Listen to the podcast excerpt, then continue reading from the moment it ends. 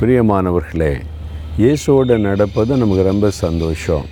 ஒரு பக்கம் ரொம்ப மகிழ்ச்சி அது ஆண்டவர் என் கைப்பிடிச்சு நடத்துகிறார் என் கூட இருக்கிறாரு சொல்லி. அதே சமயத்தில் சில பிரச்சனை சில போராட்டத்தில் சிக்கி கொள்ளும்போது அப்போ ஏன் இந்த மாதிரி நடக்குது அப்படின்னு யோசிப்போம். இந்த உலகத்தில் இன்னொரு ஆள் இருக்கான் பிசாசு. அவன் நம்முடைய சத்துரு. ஏன் நமக்கு சத்துருன்னா அவன் இயேசுவுக்கு சத்துரு. அதனால் நம்ம அவருடைய பிள்ளையாக இருக்கிறத கண்டு அவனுக்கு பொறாமை அவனுக்கு கோபம் எரிச்சல் வரும். எதுலையாவது நம்மளை சிக்க வைக்கணும் எதுலையாவது நம்மளை மாட்ட வைக்கணும். அப்படியாவது நம்ம இயேசுவை வந்து முறுமுறுப்போம் இயேசுவை துக்கப்படுத்துவோன்னு சொல்லி அதெல்லாம் செய்கிறவன். அந்த ஆண்டவர் என்ன செய்கிறார் தெரியுமா? நீதிமொழிகள் மூன்றாம் அதிகார இருபத்தாறாம் வசனத்தில் கத்தர் உன் நம்பிக்கையாக இருந்து உன் கால் சிக்கி கொள்ளாதபடி காப்பார். சாத்தான் தான் சிக்க வைக்கிறவன். கடன் பிரச்சனைக்குள்ள ஒரு பாவத்தில் ஒரு ஏதாவது ஒரு காரியத்தில் ஒரு கவலையில் துக்கத்தில் நம்மளை சிக்க வச்சு நம்மளை வந்து வேதனைப்படுத்துகிறோன்னு சொல்லி அவன் பிளான் பண்ணுவான்.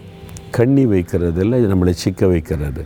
பிசாசு இந்த மாதிரி நமக்கு விரோதமாக பல கண்ணிகளை ஆயத்தப்படுத்தி வைக்கிறான். எதுலையாவது நம்ம சிக்க வச்சிடணும் அப்படின்னு சொல்லி அவன் முயற்சி பண்ணுறான் ஆனால் ஆண்டவர் நம்மளை பாதுகாக்கிறார். ஏன்னா அவர் தான் நம்முடைய நம்பிக்கை.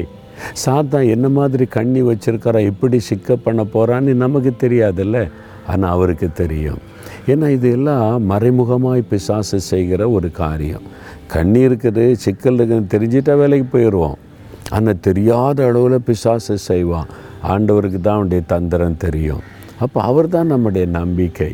நாள்தோறும் ஆண்டவரே எல்லா கண்ணிகளுக்கும் சிக்கல்களுக்கும் விலக்கி என்னை காத்து நடத்தும். நீர் தான் என்னுடைய நம்பிக்கை. என்னை அவர் மேலே நம்பிக்கை வச்சுட்டுன்னு வைங்களேன் உங்களை பாதுகாத்து நடத்துவார். எத்தனையோ என் ஊழிய பாதையில் சிக்கல்கள் வந்தது. இதிலேருந்து நம்ம வெளியே வர முடியுமான்னு சொல்லக்கூடிய அளவுக்கெல்லாம் சிக்கல்களை பிசாசு கொண்டு வந்தான். ஆனால் ஒன்றும் என்னை மேற்கொள்ள விடாதபடி கத்தர் பாதுகாத்தார். அதில் தான் நம்முடைய நம்பிக்கை ஆண்டவர் மேலே. அவர் என்னை பாதுகாப்பார். சாத்தா வந்து எவ்வளோ பெரிய சிக்கல்களை கொண்டு வந்து கண்ணியை கொண்டு வரட்டுமே.